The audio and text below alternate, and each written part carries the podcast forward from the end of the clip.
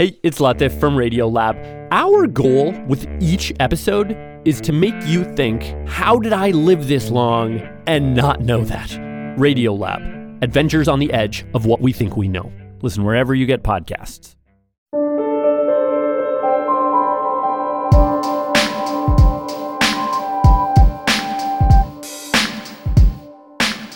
Welcome to The Takeaway. I'm Melissa Harris Perry. You should know this about me.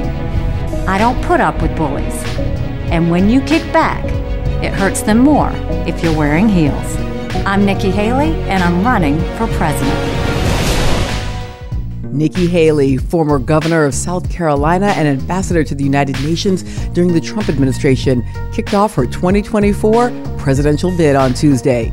That's right, Nikki Haley is running in heels. We're ready. Ready to move past the stale ideas and faded names of the past. Joining me now is Katon Dawson, former chairman of the South Carolina Republican Party. Katon, it is so good to have you here. It's wonderful being with you, Melissa. Wonderful. All right, we've been talking about Nikki Haley, you and I, for I think a decade now. So why don't we? Why don't you go ahead back and just kind of walk us up a bit through her political trajectory? How did we get from you know Clemson undergraduate to presidential candidate? You really start in a, a little tiny place called Bamberg, South Carolina, fifteen hundred people and her parents uh, uh, came from India, and, and her dad came to be a professor at a at a small college called Voorhees College, and she got there, and of course they were the only Indian family and the only Indian family there, um, and and you know Nikki says it, you know her family, and, and this is what's moving about her. She said every day she came home, her mom and dad said we got to find similarities with people, not not differences. They they're all going to point out the differences. You look different, you sound different and she said so every day her, her, her brother and her sister went to school uh, and tried to find similarities. And that's the neat thing about her. She still tries to find what's similar not what's different. Um, now mind you when, when you grow up in a small town in south carolina and you look different uh, and you, you can't get in the african american beauty pageant and you can't get in a white beauty pageant which is true about nikki haley and they gave her a, a beach ball for the consolation prize for not being able to get in either one, which was 102 miles away from the beach. So there you have it. From that start, Nikki, I, I was chairman of the party. She didn't know who I was. I didn't know who she was, and they said you got to go see this this woman who's different. She's she's in the school line giving out donuts, running against a 30 year incumbent for the state house in South Carolina. That means he won 15 straight elections. And Nikki Haley's picking them. She's running out. On the weekends, she'd go to the Lexington County, which is a Republican county, landfills and the recycling centers and unload trash if you would let them put the uh, bumper sticker on the back of the car. So that yeah, that's the history of her. She's she's hardworking. She wasn't supposed to win and be governor of the state of South Carolina. And, and so at the end of the day, what Nikki Haley did is she she shows up and she's going to run for president. What she's always told me every time is, you know, I'm going to win, don't you? She called me about running for the White House. Her answer was, Kate, I'm not running for vice president. Let me just get that. Let me be clear with that. I'm running for president. I love this, and I, and I want to get to that because I do think um, that it is very easy to underestimate um, Ambassador Haley, and I, and I, want to be sure that we understand both the, the barriers and the possibilities facing her as a candidate. But let I want to go back to the gubernatorial piece for a moment because I do think um, we can get some insights into and understand a bit. Um, but but I also want to understand sort of your point of of how she conceptualizes what it means to be a leader in the space. Let's listen for just a moment. This is Nikki Haley at her inauguration in 2011, becoming both the first woman and the first non white person to serve as governor of South Carolina. Today is a great day in South Carolina. It's a day for new beginnings. It's a day to turn the page from the past. And it's a day filled with anticipation of the next chapter of our state's future. All right, so Katon, talk to me about that. Uh, you know, again, you and I are both Southerners. It's part of how we vibe, even when we disagree politically.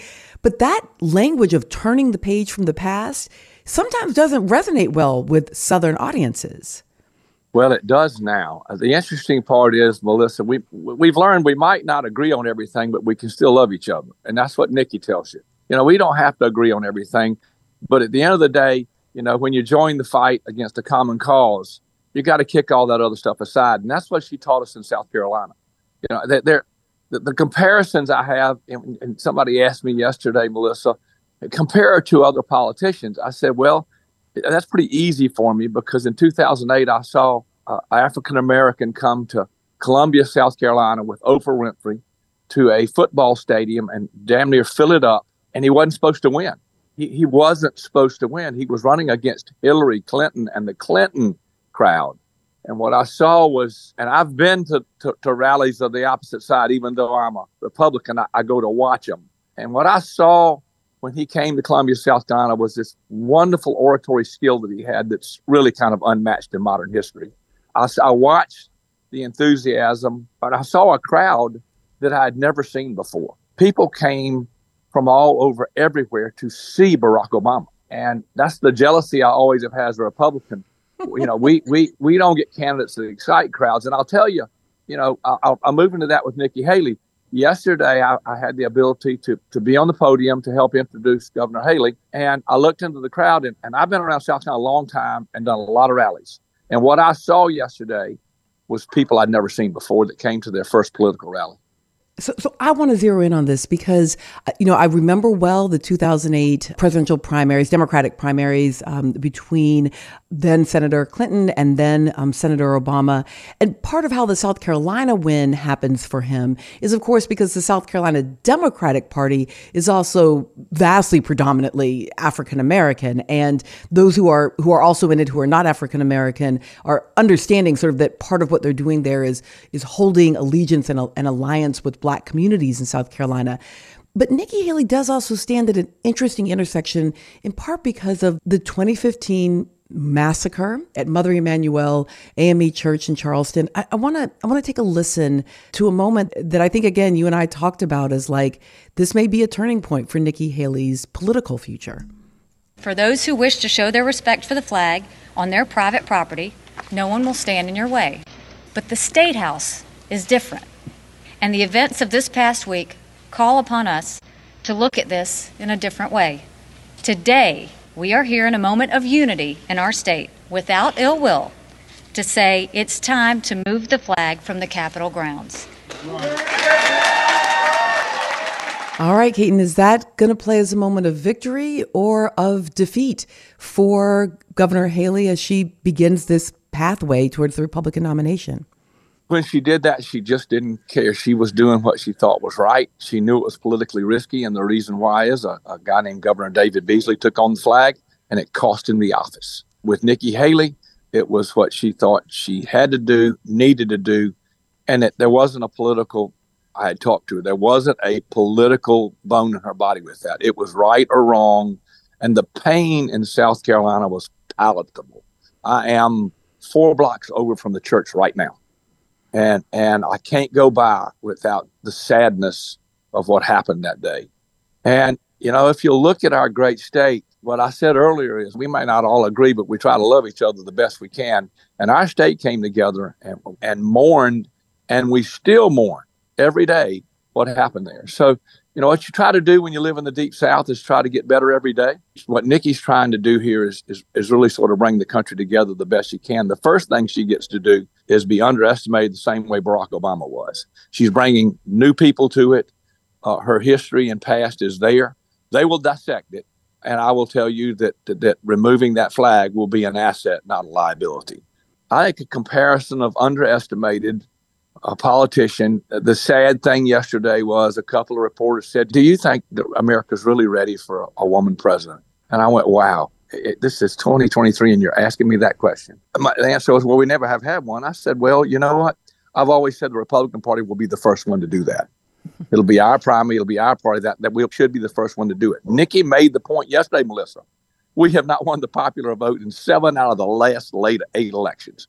And the reason why is we hadn't been reaching over to enough people who vote in the general election and don't vote in these primaries. All right, quick break, and we'll be right back talking about Nikki Haley and her presidential announcement right after this. About 600,000 people go missing every year in the U.S., prompting family members to become amateur detectives. On the trail of one missing person is journalist Tanya Mosley. Why do you think you hesitated when we first met in telling me the full details about your mother's disappearance?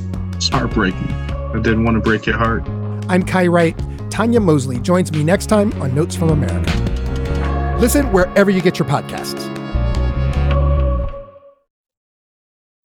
You're with the takeaway, and we're talking to Katon Dawson, former chairman of the South Carolina Republican Party, about Nikki Haley's decision to run for president. Now, Katon, I just want to, for a moment, think through this question of all right, it's not just about winning a general election, you got to win a primary first. And that means Nikki Haley's going to have to beat former President Trump, who, after all, she did serve as UN ambassador for. I want to just take a listen to something she said in 2021. I would not run if President Trump ran and I would talk to him about it. You know, I mean, that's something that we'll have a conversation about at some point if that decision is something that has to be made. So that's 2021. She's saying she wouldn't run if Trump ran. Obviously, he's in, and she's the first challenger in. How is her challenging, but also working for Trump at various points, likely to play in the primary? You know, primary voters are going to have their choice. I mean, the fact that Nikki got in and is willing to run against Trump has already brought her financial success. It's already brought her people in our party. Remember, right now, what we see is President Trump was a unique individual that got to knock 16 people off the stage one at a time, nicknames, belittle them, whatever, and, and won the nomination. Wasn't supposed to beat Hillary Clinton. What? None of us thought that, to be honest with you. None of us thought that would happen. And he did. Uh, last time, uh, he ran for reelection. He lost. And then in the midterms, when they weighed in, we had a pitiful showing. Just barely got the House representatives, and we should have gotten by 40 seats, the Senate by five seats. So that tells you you can't keep doing the same old thing and think you're going to get better results. So I think Nikki, Nikki certainly has the passion and, and, the, and, and the desire to serve. I don't think any of the trappings of the presidency have ever sunk in her mind yet. I think it's the challenge of trying to change the heart of America at the same time in a Republican primary. And, and, and going against President Trump's going to be hard. Mean, he he's got a he's got a base, and I would contend you very well is Melissa a ceiling and a floor at the same time. I think he has what he has, and what I'm seeing is I think that's certainly what the Democratic Party wants is Donald Trump. The same way we were wanting Barack Obama years ago or Hillary Clinton uh, to run against, and you know it's kind of hard to go pick who you're going to run against because the parties get to do that. But at the end of the day, Nikki was willing to step up and challenge. She has the right to change her mind and change her opinion. You do. So she she in, in, discussions with her family and others, it was like you know let's let's go see if we can change the Republican Party and at least pick up all the pieces that are on the floor right now. Is this challenge out of South Carolina by Nikki Haley the first skirmish in a war for the, the battle of the soul of the Republican Party? And if it is, what does Nikki Haley's Republican Party look like versus Donald Trump's? It looks very different. I think it looks more inclusive. I think it's more outward facing, and I, I, think it'll be built off of a different platform. Donald Trump is uh, very talented. The difference is Nikki's been a governor and a politician before, and usually governors are much more successful than private business people. That has a sexiness to it, but Donald Trump's now the former president of the United States. And he's a hard foe, don't get me wrong. And I, I will tell you that I did a, a deep dive on the Democratic primary first. And the thing that I told you earlier was always sexy is John F. Kennedy, 41 years old. Bill Clinton, 46 years old, Barack Obama, 47 years old. You know, right now, the age of Joe Biden and Donald Trump, but we're making Ronald Reagan look younger every day at 69 when he ran, won. So my point is, I think the new generation thing is something that's real. I think there's a new generation out there that hasn't signed up for any primary that is stepping into the fray because we've been through a pandemic. We're looking at inflation. There are things that matter to them that uh, we haven't seen since the 80s, to be honest with you. So that generation's probably going to be able to take credit for whoever wins presidency. Katon Dawson is former chairman of the South Carolina Republican Party. Kate, as always, thanks for talking with us. Melissa, thank you for having me. I enjoyed it. And as always, I'm so glad to see your success and, and appreciate your audience who listens to you.